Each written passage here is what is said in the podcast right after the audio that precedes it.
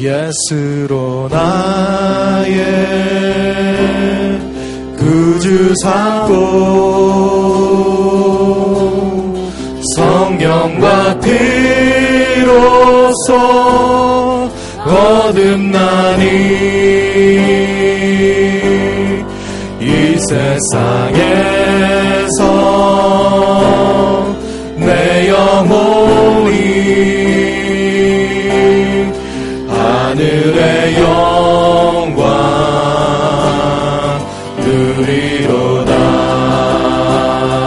예수로 예수로 나의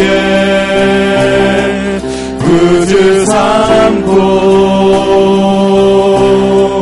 성령과 피로써 거듭나니 이 세상에서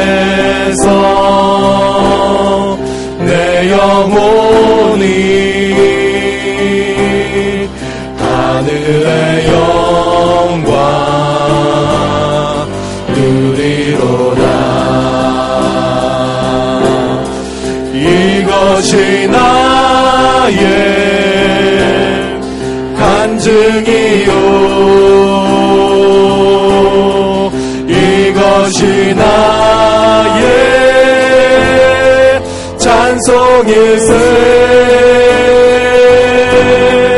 나 사는 동안 끊임없이 구주를 찬송하리로다.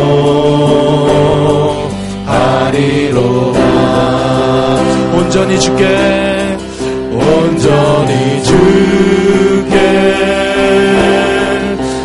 영 사랑의 음성을 듣는 중에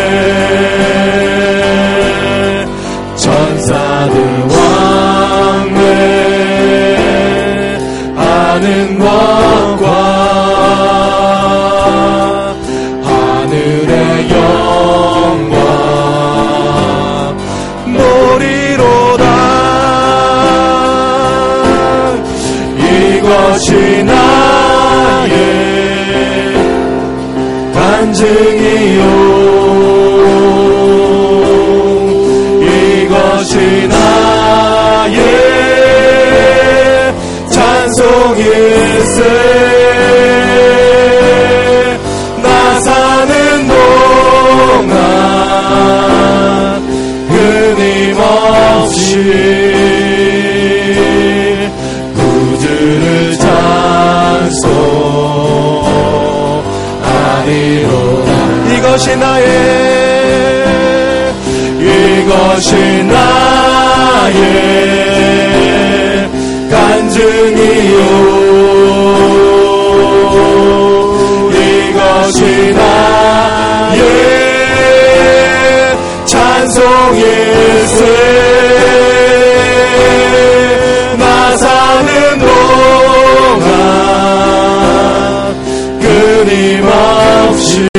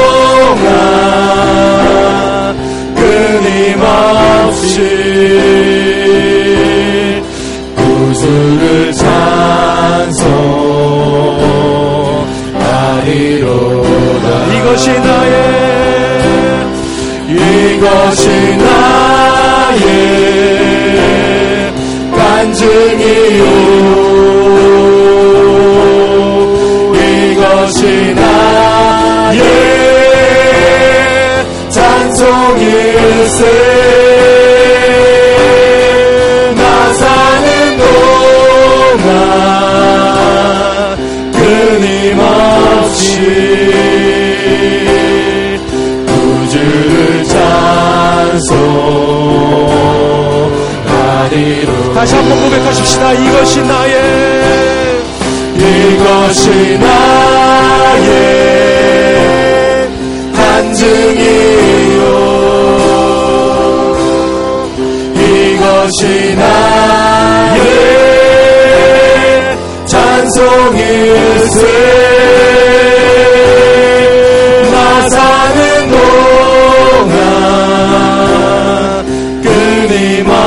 없이 구주를 찬송하리로다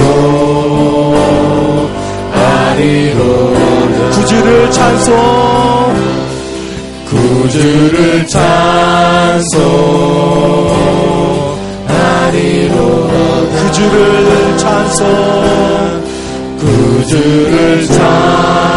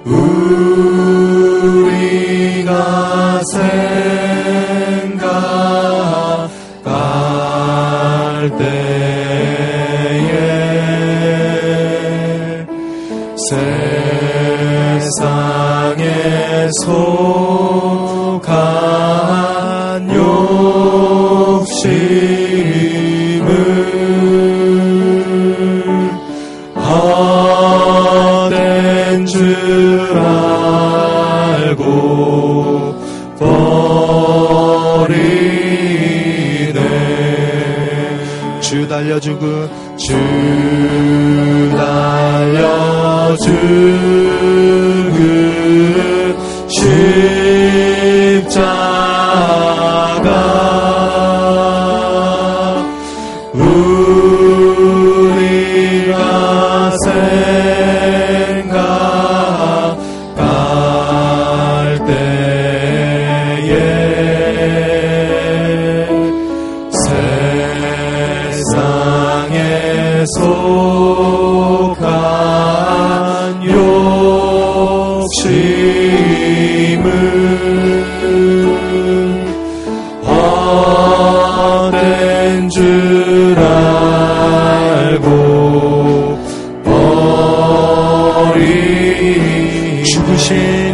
주밖에는 죽으신 구주 밖에는 자랑을 말게 하소서 자랑을 말게 하소서. 보혈의 공로 입어서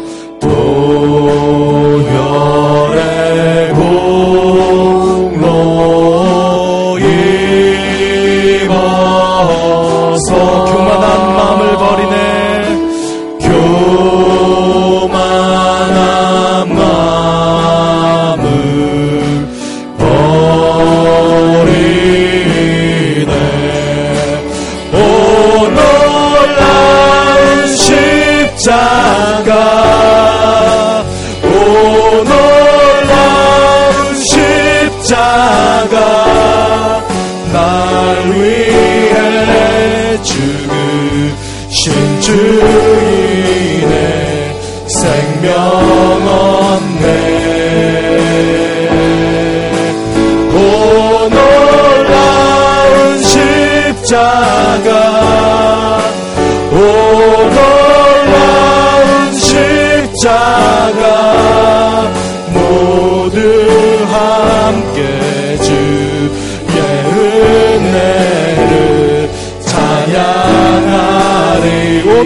놀라운 십자가.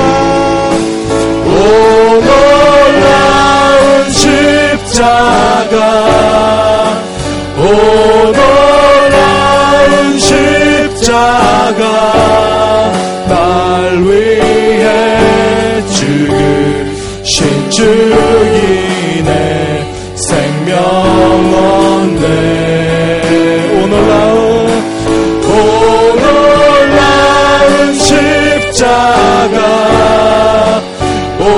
오늘나은 십자가 모두 함께 주의 은혜를 찬양하리. 오늘나온 오늘나은 십자가. 오늘나은 십자가. 날 위해 주인의 생명 얻네. 오늘나은 십자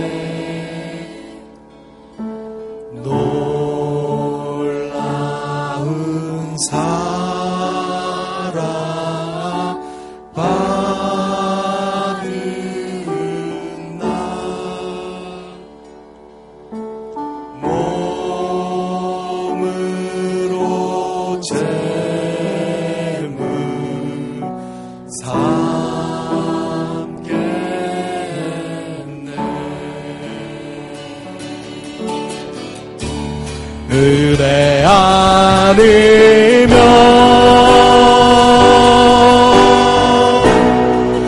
나서지 못하네. 십자가의 그 사랑 능력 아니면 나서지 못하네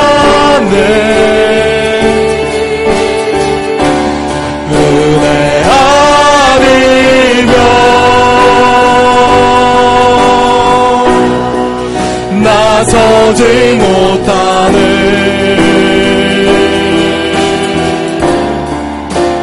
놀라운 사랑 그네 아니면 나서지 못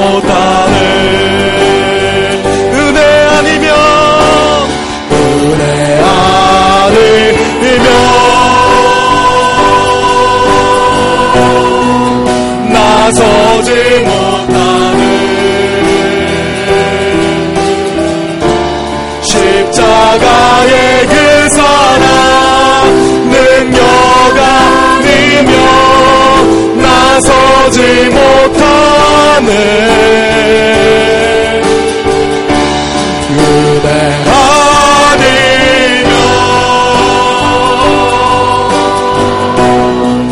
나서지 못하네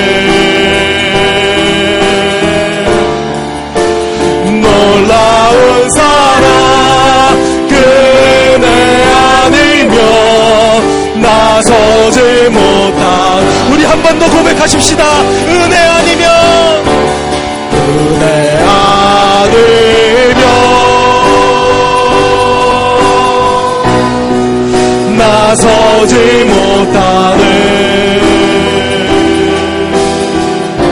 십자가의 그 사랑 능력 아니며 나서지 못하는 은혜 아니면 나서지 못하네.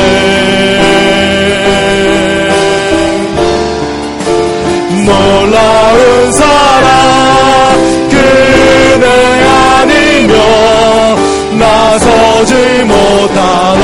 우리 시간 같이 하나님 앞에 기도하며 나가실 때 하나님 오늘 이 아침에도 우리에게 은혜를 부어주시옵소서 하나님의 은혜 아니고서는 우리가 오늘도 살아갈 수 없사오니 하나님 그 십자가의 사랑으로 오늘도 우리에게 은혜를 부어달라고 같이 기도하시며 나가겠습니다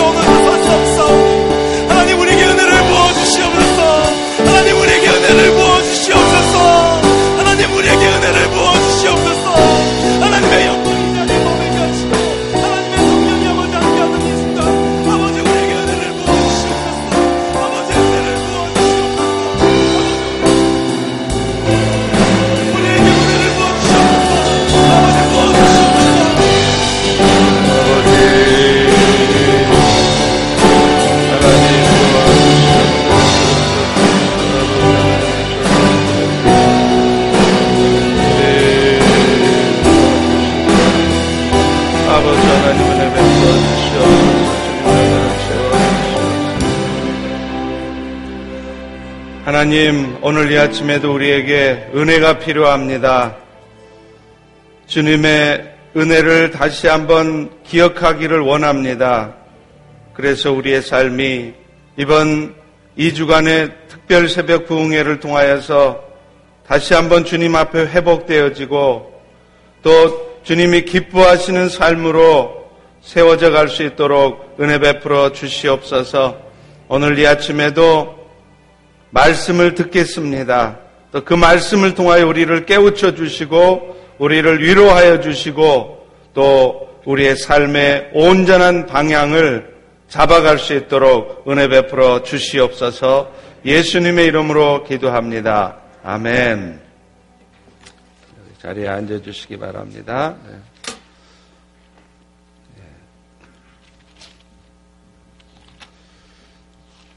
오늘 어, 부활절 특별 새벽 부흥의 네 번째 날인데요. 자, 오늘은 어, 요한복음 6장과 7장을 같이 에, 살펴보게 되겠습니다. 에, 어, 요한복음 6장의 말씀은 여러분이 너무 잘 아시는 말씀이죠. 오병이어의 사건입니다. 예. 오병 이어의 이 사건은 그 기적 자체에 초점이 있는 것이 아니라 사실은 이 기적을 통해서 예수님께서 창조주의 권능을 가지신 분이다. 그리고 그 권능을 가지고 하늘에 있는 하나님께 속해 있는 영원한 생명을 오늘 우리 세상 가운데 있는 우리에게 주시는 분이시다 하는 것을 말하려고 하는 것입니다. 어, 예수님은 놀라운 이적을 행하셨죠. 우리 11절 한번 보세요. 11절 같이 한번 읽어볼까요? 시작. 예수께서 떡을 가져 축사하신 후에 앉아있는 자들에게 나눠주시고 물고기도 그렇게 그들의 원대로 주시느니라. 13절도 한번 같이 보겠습니다. 시작. 이에 거두니 보리떡 다섯 개로 먹고 남은 조각이 열두 바구니에 찼더라.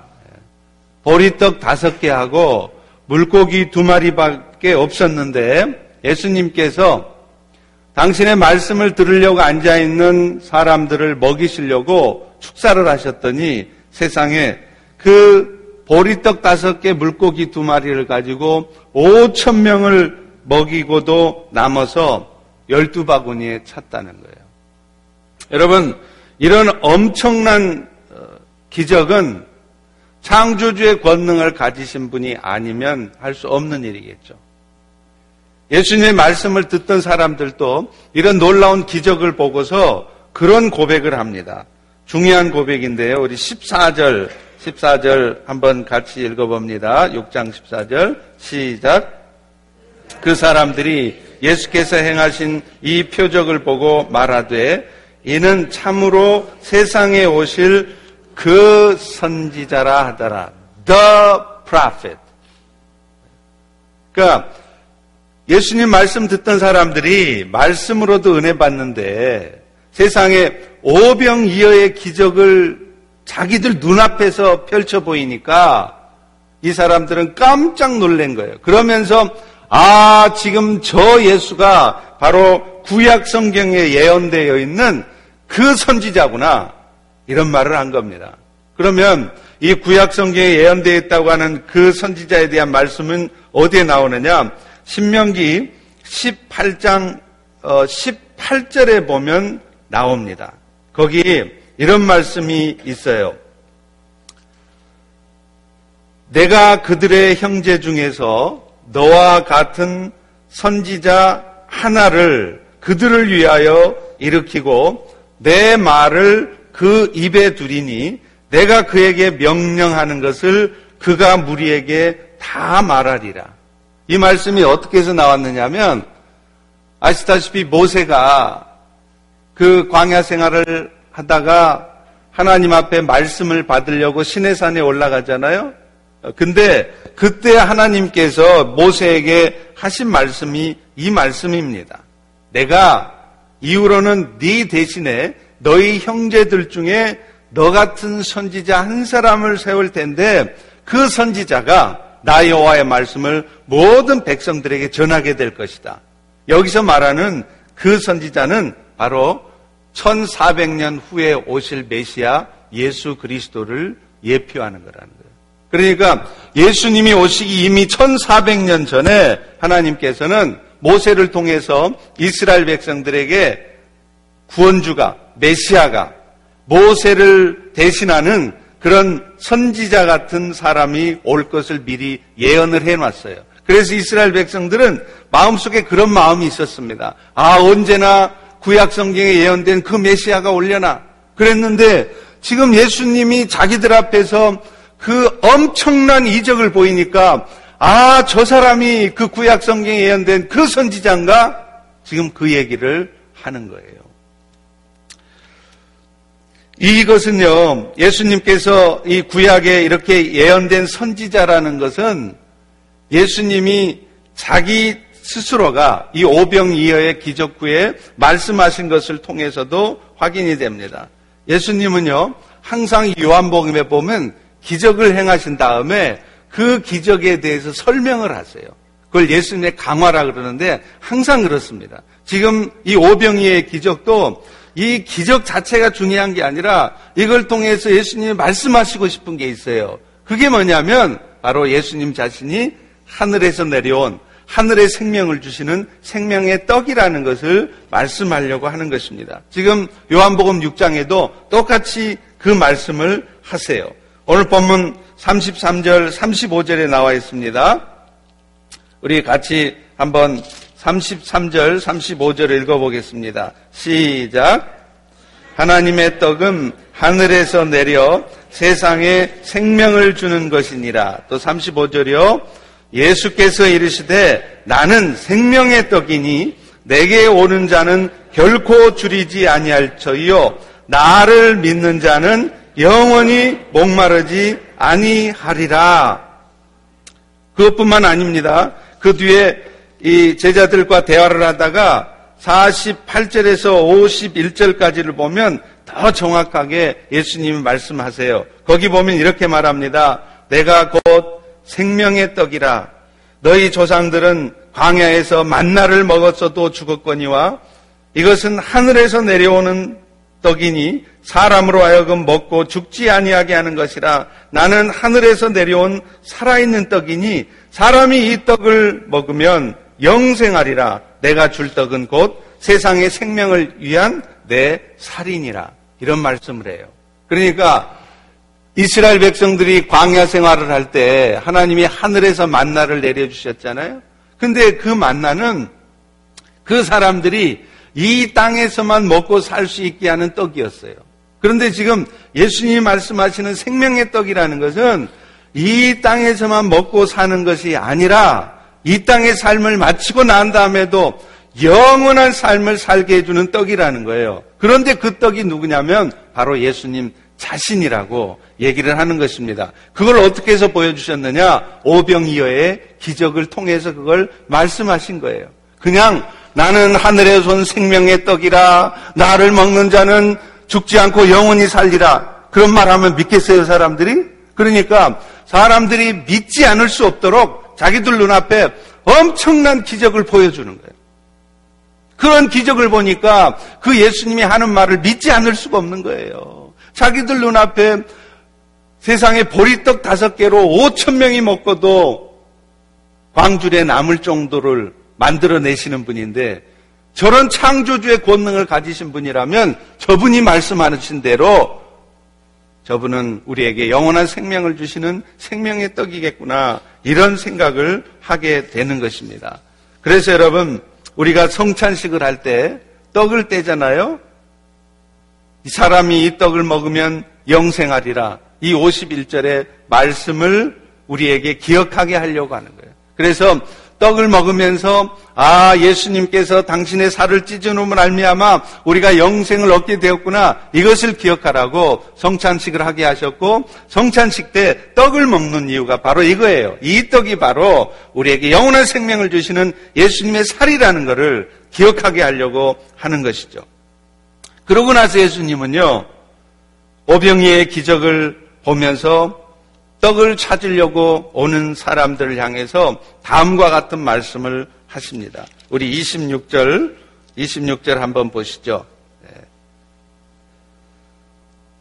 26절에 보시면은 예수께서 대답하여 이르시되 내가 진실로 진실로 너희에게 이르노니 너희가 나를 찾는 것은 표적을 본 까닭이 아니요 떡을 먹고 배부른 까닭이라. 지금 예수님이요 갈릴리 바닷가에서 오병이의 기적을 나타내셨어요. 그리고 나서는 갈릴리 바다를 건너가십니다. 그런데 이 예수님의 기적을 본 사람들이 예수님을 죽으라고 쫓아오는 거예요.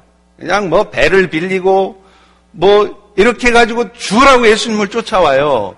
그 쫓아온 사람들을 향해서 예수님 뭐라 그러시냐면 지금 이 말을 하는 거예요. 너희가 나를 찾는 것은 이 표적을 본 까닭이 아니라 오병이어의 기적을 통해서 너희들에게 준 그 떡을 먹고 배부른 까닭이 온 것이다.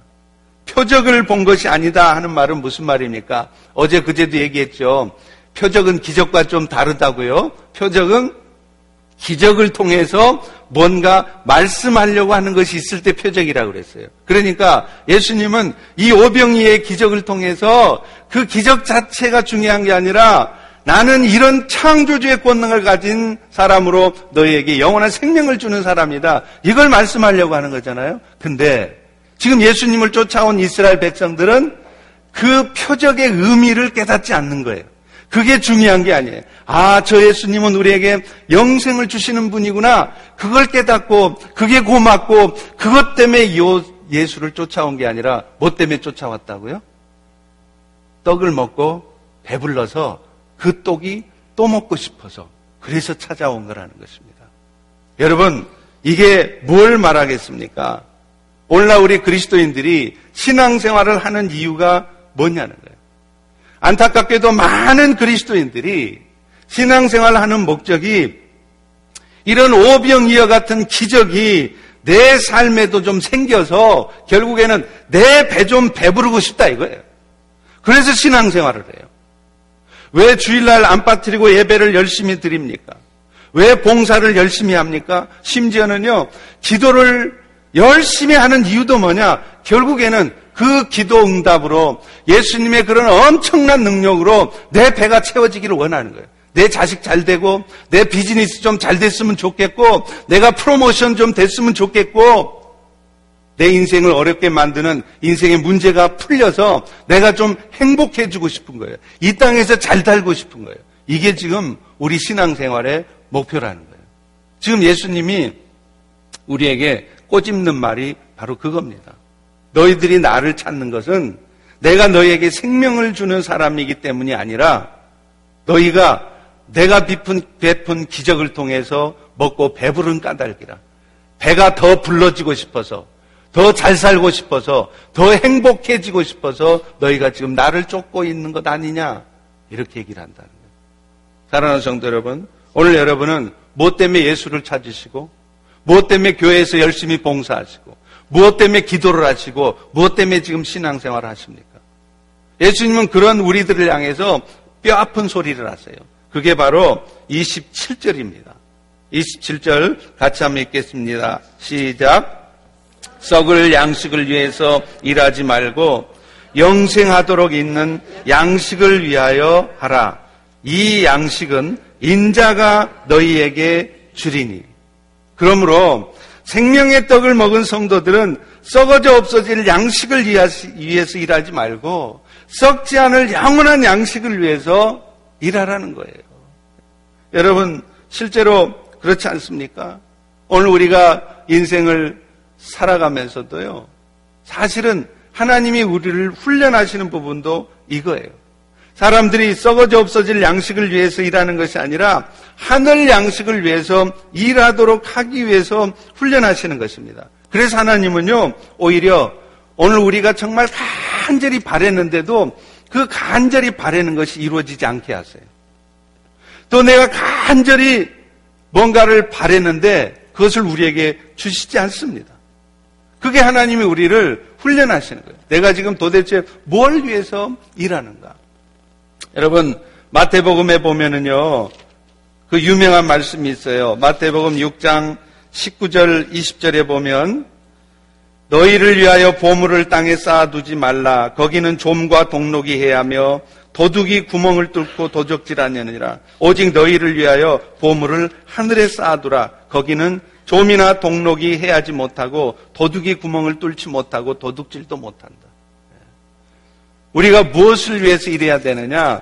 하늘에 보물을 쌓아두는 일을 위해서 살아야 된다는 거예요. 그런데 오늘 우리는 하늘에 보물을 쌓아두는 게 아니라 땅에 쌓아둔다는 거예요. 그러면 그 땅에 쌓아둔 보물이 계속 있느냐? 아니라는 것입니다. 조음이 생기고 동록이 생기고 도둑이 구멍을 뚫고 들어와서 도적질 한다는 거예요. 실제로 그렇잖아요. 돈 많이 모아놔 보세요. 그러면은요, 희한한 일이 발생해요. 저도 한국에서 목회할 때도 그 목회자 월급 많이 받으면 뭐 얼마나 받겠어요? 그거 모아봐야 돈 얼마나 되겠어요? 근데 참 묘해요. 그래도 저희 집사람이 알뜰살뜰 아끼고 아껴서 이제 돈을 모아가잖아요. 그래서 한 천만 원쯤 되면, 한 만 불쯤 되면요. 꼭 일이 터져요. 할렐루야. 형제 중에 누구 하나가 뭐 급작하게 뭐 생겨가지고 돈이 필요하다거나 아니면 형제 중에 누구 하나가 큰 수술을 받는데 수술비가 모자란다거나 그러면 목사가 목사가 형제가 그런 어려움을 처했다는데 내 돈 그거 아끼겠다고 모른 척할 수 있어요? 아이고 어떻게 내가 돈이 없는데 미안해 그럴 수 있어요? 뻔히 모아놓은 게 있는데요 내놔야 되는 거예요 그러니까 그럴 때마다 깨닫는 거예요 이걸 모아놓지 말고 그냥 쓸 걸 왜 이렇게 모아놔가지고 결국은 날릴 거를 그런데 그것을 한 번 겪는 게 아니에요 한 1, 2년 모으면 그 정도 되더라고요. 근데 꼭 한 1년, 2년 되면 꼭 그렇게 일이 터져요. 희한하게 일이 터져서 하여튼 그래서 통장에 만불 이상이 넘어간 적이 없습니다. 그래서 여기 와서도 안 모으려 그래요. 그냥 열심히 쓰고 되는 대로 살아야지. 네, 여러분, 여러분도 마찬가지일 거예요. 돈 모아놓는다고 그 돈 언제까지 있지 않습니다. 여러분 인생에 무슨 일이 터져서 그 모아놓은 돈 한순간에 다 날아가는 수가 있어요. 또 모으려고 한다고 해서 모아지지도 않잖아요.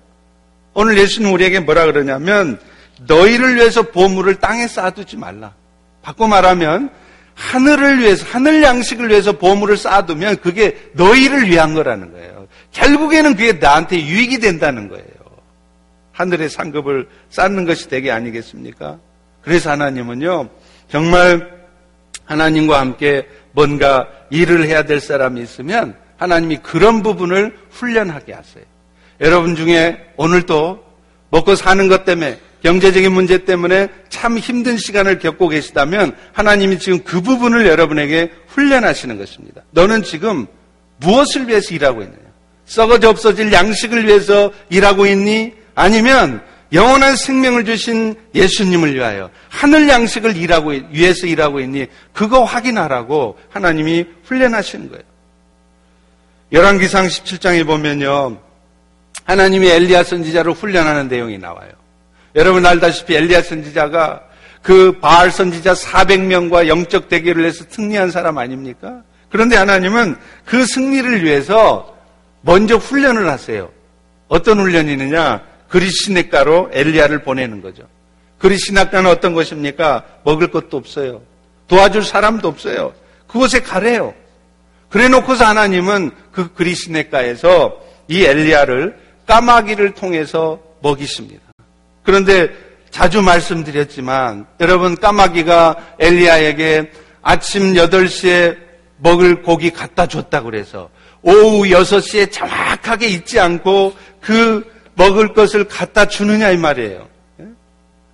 아침 먹고 나면 하루 한 끼를 걱정해야 돼요. 하나님을 바라볼 수밖에 없어요. 하나님, 하나님, 또 저녁은 어떻게 하실 겁니까? 또 그 다음날 어떻게 하실 것입니까? 그런데 하나님은 기가 막히게도 이 엘리야 선지자를 까마귀를 통해서 먹이십니다. 그 훈련을 받고 나서 엘리야는 깨닫는 게 있어요. 아, 먹고 사는 것이 내가 힘써서 노력한다고 되는 게 아니구나. 내가 힘쓰지 않아도 정말 하늘 양식을 위해서 일하고 있으면 하나님이 공급하시는구나. 이걸 깨닫게 하려고 하는 거예요. 내 생각에는 이렇게 살다가는 곧 굶어 죽게 생겼다 싶은데 여러분 안 굶어 죽습니다. 또 반대로요. 이렇게 열심히 살면 내가 돈 많이 벌고 행복하게 살 것 같죠? 근데 그게 잘 안 돼요. 다 될 것 같은데요. 막판에 뒤집어져요. 뭔가 일하는 사람들 얘기를 들어보면 당신이 이번에 추진하고 있는 프로젝트, 이번 계약은 100% 성사됩니다. 반드시 될 겁니다. 그런데요. 다 될 줄 알았던 계약이 막판에 틀어져요. 하나님이 하시는 거예요. 이번에는 틀림없이 내가 프로모션 될래나? 했는데 주변 사람들이 당신 이번만큼은 틀림없이 프로모션 됩니다. 헌데 막판에 틀어져요. 내가 안 되고 딴 사람이 되는 거예요. 여러분 우리 인생에 자주 이런 일을 겪습니다. 아마 여러분들 중에도 이런 경험을 하신 분들이 많을 거예요. 왜 그렇습니까? 이 모든 상황들을 통해서 결국은 하나님께서 우리에게 주시는 메시지가 있어요. 내 힘으로 살지 말라는 거예요. 썩어져 없어질 양식을 위해서 살지 말라는 거예요. 그거 너희가 원하는 대로 양식이 모아지지도 않고 그 양식 모아졌다 한들 한순간에 날아가는 수가 있다. 그러니 그 썩어져 없어질 양식을 위해서 일하면서 땅에다가 보물을 찾고 쌓으려고 하지 말고 하늘에 그 보물을 쌓으라고 그렇게 말씀을 하시는 것입니다. 예수님을 따르던 사람들도요, 이런 예수님의 말씀을 듣고서 깨닫는 게 있어요. 그래서 질문을 합니다. 28절에 질문을 하죠? 거기 보세요. 요한복음 6장 28절에 보면 뭐라고 질문을 합니까? 그러면 어떻게 해야 하나님의 일을 합니까? 이제 뭔가 좀 깨달은 거죠? 그때, 그때 예수님이 놀라운 대답을 하세요. 그 대답이 29절이에요. 같이 한번 읽습니다. 시작. 예수께서 대답하여 이르시되 하나님께서 보내신 일을 믿는 것이 하나님의 일이니라 하시니. 이렇게 말씀을 해도 자꾸만 우리는요, 이렇게 말해요.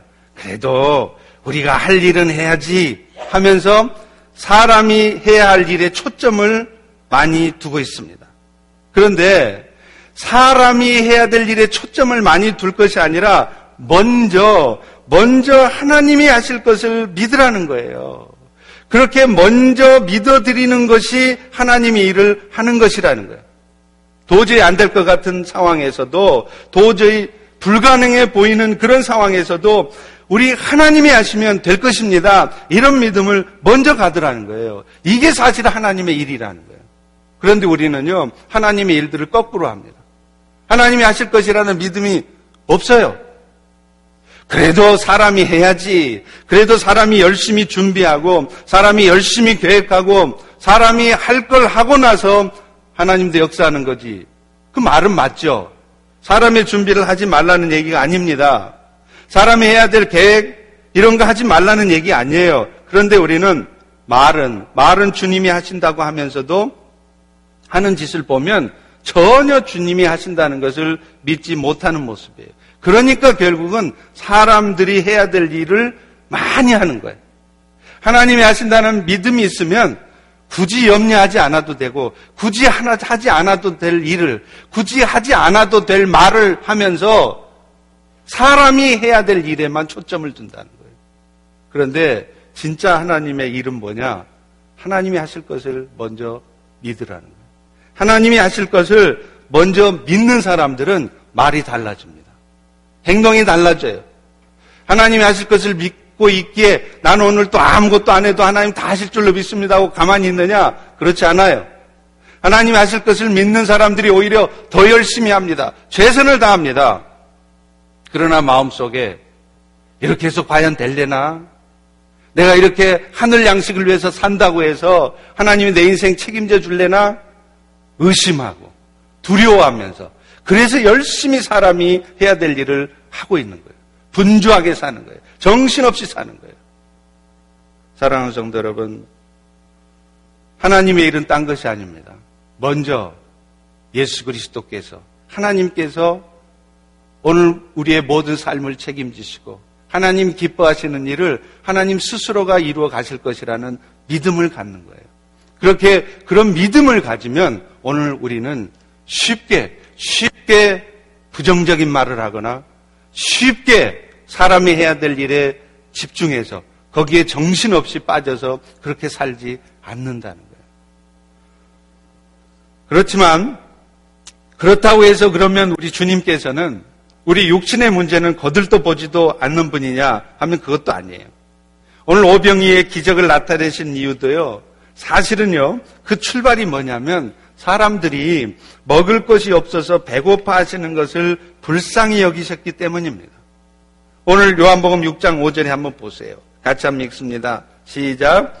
예수께서 눈을 들어 큰 무리가 자기에게로 오는 것을 보시고 빌립에게 이르시되 우리가 어디서 떡을 사서 이 사람들을 먹이겠느냐 하니 5천 명이나 되는 사람들이 말씀 듣다가 배고파 하실 것을 염려하셔서 그래서 오병이어의 기적을 나타내신 거예요. 여러분, 우리 주님은요, 사실 지금 이 순간에도 여러분이 겪는 그 육신의 문제 때문에 여러분이 얼마나 힘들어하는지를 알고 계세요. 그리고 여러분이 육신의 문제가 해결되기를 원하는 것 이상으로 예수님도 여러분의 육신의 문제를 해결해 주기를 원하세요. 그렇기 때문에 오늘 우리가 먹고 살기 힘들 때 우리의 경제 문제를 해결해 주시도록 구하는 것, 그것 자체가 잘못된 게 아니란 말이에요. 우리 몸이 아플 때 이 육신 질병을 좀 치유해 주시라고 예수님한테 구하는 것, 그것 자체가 잘못된 게 아니에요. 간혹요, 간혹 이런 기도는 뭔가 잘못된 기도인 것처럼 생각하는 사람들이 있어요. 이런 생각을 뭐라 그러냐면 근본주의라 그래요. fundamentalism. 그러니까 근본주의는 얼뜻 보면 굉장히 영적인 것 같고 신령한 것 같은데 그거 아닙니다. 예수님의 구원은 우리의 영혼 구원도 있지만 육신의 구원도 있어요. 예수님이 우리의 육신의 문제를 해결해 주시는 궁극적인 목적은 우리의 영혼 구원하는 것이 초점이지만 우리의 영혼의 초점이 있지만 그 과정에서 예수님은 우리 육신의 문제를 해결해 주시기를 원하시고 해결하신다 는 말이에요. 그렇기 때문에 우리가 육신의 문제를 가지고 예수님 앞에 도움을 구하는 것, 그거 잘못된 거 아니라 이 말이에요. 신비한 체험만을 구하는 은사주의도 문제지만요. 그 반대로 인생의 문제를 해결받기 위해서 세상의 것들을 구하는 것이 뭔가 잘못된 것처럼 생각하는 근본주의도 또한 문제인 것입니다. 복음주의라는 건 그게 아니에요. 밸런스가 있는 거예요. 육적인 것을 구하는 사람들은 신령하지 못하고 영적인 은혜만 구하는 것이 신령한 사람인 것처럼 생각하는 것이 사실은 편협된 신앙 자세인 것입니다. 왜냐하면 주님은 오늘도 우리 아픔을 알고 계시고 오늘도 우리 인생 문제를 해결해 주시기를 원하시기 때문에 그래요. 그래서 오병이의 기적을 나타내신 것입니다. 그러나 우리가 정말 기억해야 될 것은 그런 오병이어 같은 기적을 통해서 우리의 삶이 이 땅에서 행복해지고 풍요로워지는 것, 그것이 우리의 신앙생활의 목표가 되어서는 아니라, 안 된다는 것입니다. 오늘 또 썩어질 양식을 위해서 일하지 않고 영생하도록 있는 그 양식을 위해서 일하는 여러분이 되시기를 바랍니다. 이제 7장에 가면은요, 이 초막절 절기 때 예수님이 하시는 말씀이에요. 초막절에 예수님은 초막절의 생명수와 같은 분이셔서 우리 안에, 우리 배 안에 넘쳐 흐르는 생명수를 공급하시는 분이시다. 이걸 7장이 얘기를 하고 있습니다. 오늘 요한복음 7장은요, 유대인의 절기 중에 이 초막절이라는 절기를 배경으로 하고 있습니다. 유대 사람들이 지켜야 될 3대 절기가 있어요. 그 중에 하나가 바로 이 초막절이에요. 성경의 다른 부분에 보면 장막절 혹은 수장절이라고도 씁니다. 이 초막절을 지키는 이유는 뭐냐면 이스라엘 백성들이 광야 생활 동안 하나님께서 그들을 지켜주신 은혜를 기억하도록 하기 위해서 이 초막절을 지내요. 그래서 일주일 동안 집 바깥에다가 집 멀쩡한 집 놔두고 집 바깥에다가 텐트를 치고 장막을 치고 좀 힘든 시간들을 보내는 거예요. 그런데요, 이 초막절 마지막 날 어떤 행사가 있느냐면 성전 앞에서 모여서 함께 행사를 하는데 스가랴 14장 8절의 말씀에 근거해서 실로암 못에서 물을 길어와 가지고 제단에다가 물을 붓는 행사가 있어요. 근데 그 스가랴 14장 8절이 뭐냐면 그 날에는 예루살렘에 생수가 솟아나리라. 스가리아 선지자가 언제입니까? 예수님 오시기 훨씬 전이죠. 이 스가랴 선지자, 예수님 오시기 4, 500년 전의 선지자가 말씀하시기를 그 날이 되면 예루살렘에 생수가 솟아날 것이다. 이 말씀을 기억하면서 이스라엘 백성들은 초막절을 지내면서 그 행사를 했어요. 실로암 못에 가서 물을 떠다가 이 재단에다가 붓는 거예요. 그럴 때 성가대는 이 찬양을 합니다. 그게 뭐냐면 어, 13장 1절이에요. 스가랴 13장 1절인데 그 날에는 죄와 더러움을 씻는 셈이 다윗의 족속과 예루살렘 거민을 위하여 열리리라. 예수님이 오시기 400년 전에 이미 하나님은 스가랴 선지자를 통해서 모든 죄와 더러움을 씻는 그런 생명수가 예수를 통해서 다윗의 족속 예루살렘 백성을 위해서 부어질 것이라는 것을 예언을 한 거예요. 그래서 이 성가대가 이 찬양을 하는 거예요. 이렇게요. 그날에는 죄와 더러움을 씻는 셈이 다윗의 족속과 예루살렘 거민을 위하여 열리리라. 할렐루야. 그냥 막 한 겁니다. 옛날 성가대 찬양은요, 요즘처럼 막 운율 곡조가 랄랄랄라 그렇게 안 했어요. 이게 그냥 일창하게 올로보버버서나라 한바타리아 사라테리 곤툴루비 이런 식이에요. 근데 이 찬양을 한단 말이에요. 근데 그때 그때 예수님이 딱 나타나십니다. 그러면서 37절, 38절 이 말씀을 하시는 거예요. 명절 끝날 곧 큰 날에 예수께서 외쳐 이르시되 누구든지 목마르거든 내게로 와서 마시라. 나를 믿는 자는 성경의 이름과 같이 그 배에서 생수의 강이 흘러 나오리라. 초막절 행사 중에 이 스가리아 14장 8절의 말씀이 낭송되는 그 말씀의 주인공이 바로 예수님 자신이시라는 것을 선포하는 거예요. 여러분 이게 얼마나 시기적절합니까? 엄청나잖아요? 여러분 사실 예수를 믿는 자들은 일생 동안 예수님이 말씀하신 것처럼 지속적으로 생명수를 공급받아요. 이 생명수를 통해서 나 자신만 살 뿐이 아니라 남도 살려줄 수 있는 생명수입니다. 에스겔 47장 1절에서부터 12절에 보면 하나님이 에스겔 선지자에게 환상을 보여주잖아요. 그 환상 가운데 성전에서 흘러나오는 생명수가 죽었던 사해 바다를 살리는 모습이 나와요. 에스겔 47장 9절에 보면 이 강물이 이르는 곳마다 번성하는 모든 생물이 살고 또 고기가 심이 많으니 이 강이 이르는 각처에서 모든 것이 살 것이라. 그리고 더 놀라운 것은요. 이 생명순을 맛보는 나무가 그 잎사귀가 푸르게 되고 그 잎사귀를 먹는 사람들이 또 다른 사람들이 치료를 받는다는 거예요. 그래서 에스겔 47장 12절 마지막에 보면 이렇게 말합니다. 그 생명수가 있는 강 좌우에는 각종 먹을 과실 나무가 자라서 그 잎이 시들지 아니하며 열매가 끊이지 않고 그 잎사귀는 약재료가 되리라. 그런데 이 약재료가 된다는 이 말씀이 히브리어로 뭐냐면 라파예요. 여호와 라파 들어보셨죠? 여호와는 치료자시니라. 그러니까 이 말이 무슨 말입니까? 그 생명수를 먹으면 잎사귀들이 풀어져서 그 잎사귀들 자체가 남을 치료하는 치료제가 된다는 거예요. 이것은 뭘 의미하느냐? 예수님의 생명수를 마신 여러분들은 살아나게 될 것입니다. 그 생명수는 여러분이 죽는 날까지 영원한 나라에 이를 때까지 끊임없이 여러분 안에 흘러 넘칠 것입니다. 그리고 그 생명수를 여러분을 통해서 그 생명수를 마시는 또 다른 사람들도 살아나게 될 것입니다.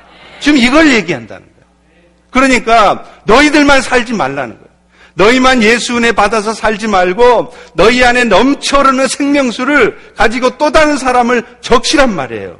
그래서 여러분의 옆집 아줌마도 여러분의 정말 미워 죽겠는 시어머니도 여러분들의 말 안 듣는 며느리도 좀 적셔주라는 거예요. 여러분의 그 말 안 듣는 남편에게도 적셔주란 말이에요. 그럼 어떤 일이 벌어지느냐? 그 생명수를 맛본 사람들이 사망에서 생명으로 옮겨진다는 거예요. 저는요, 개인적으로, 개인적으로 정말 좋아하는 말씀이 고린도전서 5장 40, 15장 45절의 말씀이에요.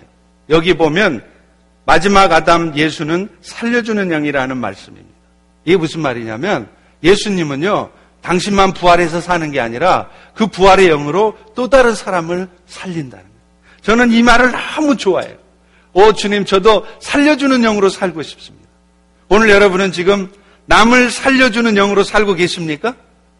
여러분만 예수 은혜 받아서 여러분만 살았습니까? 아니면 오늘 또 여러분의 삶을 통해 생명수를 흘러주셔서 여러분의 남편이, 여러분의 자식들이, 여러분의 친구들이, 여러분의 동료들이, 여러분의 비즈니스 파트너들이 여러분의 생명수 때문에 살아나는 그런 역사가 있습니까? 살려주는 영으로 살라는 살려주는 영으로 살려면 딴 거 없습니다. 오직 아가페 사랑으로 사는 것밖에 없어요. 베드로전서 5장 7절, 4장 8절의 말씀처럼 사랑이 허다한 죄를 덮느니라. 물론 그 사랑의 표현이 다양할 수 있습니다. 그러나 분명한 것은 우리의 모든 말과 행동이 주님의 아가페 사랑인지 아닌지는 우리는 잘 안다는 거예요. 그런데요, 그게 아가페 사랑에서 나와주는 것이 아니면 그것은 부작용만 나타냅니다. 아무리 여러분이 옳은 소리하고 아무리 여러분이 책망을 해줘도요, 바뀌지 않습니다. 그런데 내가 정말 아가페의 마음으로 그 영혼을 안타까이 여기고 긍휼히 여기고 사랑의 마음으로 하는 것이면 그것이 책망이든 사랑이든 용서든 작용한다는 거예요. 그렇지만 그게 사랑의 마음으로 한 것이 아니면 안 된다는 것입니다. 저는 중국에 가서 참 그런 경험을 많이 했어요. 처음 중국 가서 얼마나 제가 당했는지 몰라요. 중국에 처음 가니까 어느 선배 선교사님이 충고를 해주세요. 선교사님, 중국 사람들이요.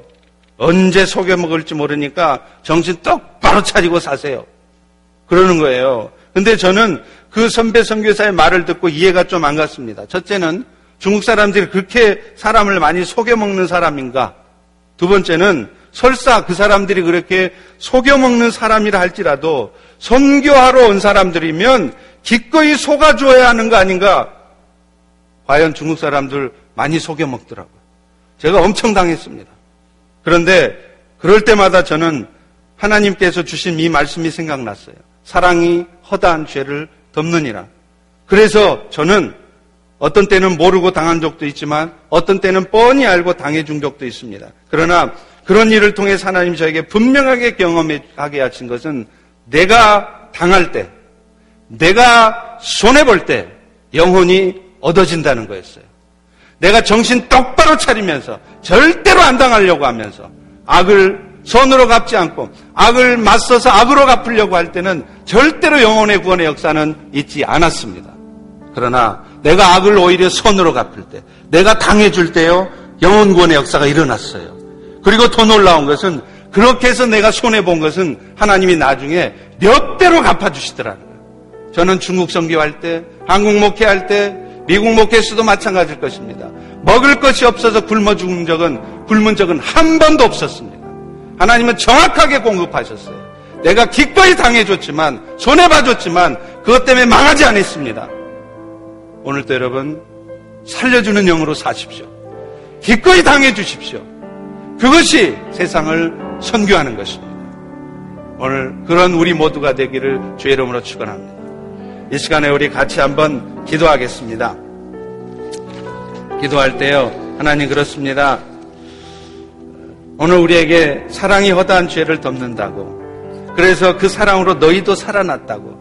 이제는 너희만 살지 말고 남도 살려주라고 말씀하는데 하나님 내가 그렇게 살고 있습니까? 지금 살려주는 영으로 살고 있습니까?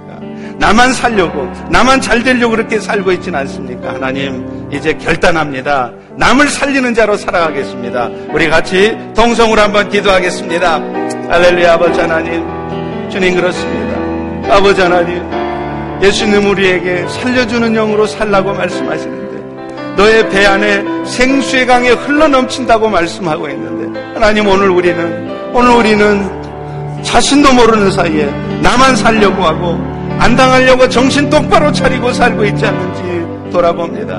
하나님, 하나님, 우리의 삶을 주님이 지켜주실 것을 믿을진데 이제 우리가 우리가 기꺼이 주님을 위해서 하늘 양식을 위해서 영원한 나라를 위해서 영원 구원을 위해서 당해줄 줄 아는 우리가 되기를 소망합니다. 하나님, 그래서 나도 사는 게 아니라 남도 살려주는 영으로 살아갈 수 있도록 오 라바튜데라 바시리엘라 바드레비드리 시옵소서. 아버지 하나님 오늘 또 우리를 붙들어 주시옵소서. 사랑하는 우리 성도들 하나님 살려주는 영으로 살게 도와주시고 우리 펠로시의 모든 성도들이 참으로 살려주는 영으로 살아가는 성도들이 다 될 수 있도록 오 성령 하나님 도와주시기를 소망합니다. 오 주님 도와주시옵소서. 오 주님 하나님 은혜를 베풀어 주시옵소서. 오 주님 사랑하는 성도들 하나님 그런 삶을 살아갈 때 하나님 기꺼이 기꺼이 우리의 삶을 주님 앞에 드리고자 할 때 하나님 우리의 삶을 책임지신다는 것을 경험하게 도와주시고 그것이 결코 손해가 아니라는 것을 우리로 하여금 알 수 있도록 도와주시옵소서. 오 성령 하나님 역사해 주심을 믿습니다. 주님 도와주시옵소서. 이제 우리 또 하나 기도하겠습니다. 우리 Fellowship 교회는 우리만 잘 되는 것이 아니라 우리만 사는 것이 아니라 남을 살리고 주변의 교회도 함께 살리는 교회가 되기를 소망합니다. 또 이 지역을 함께 살려내는 교회가 되기를 소망합니다. 그래서 우리는 먼저 5월 1, 2, 3, 4일 Loving People Tres Dias를 합니다.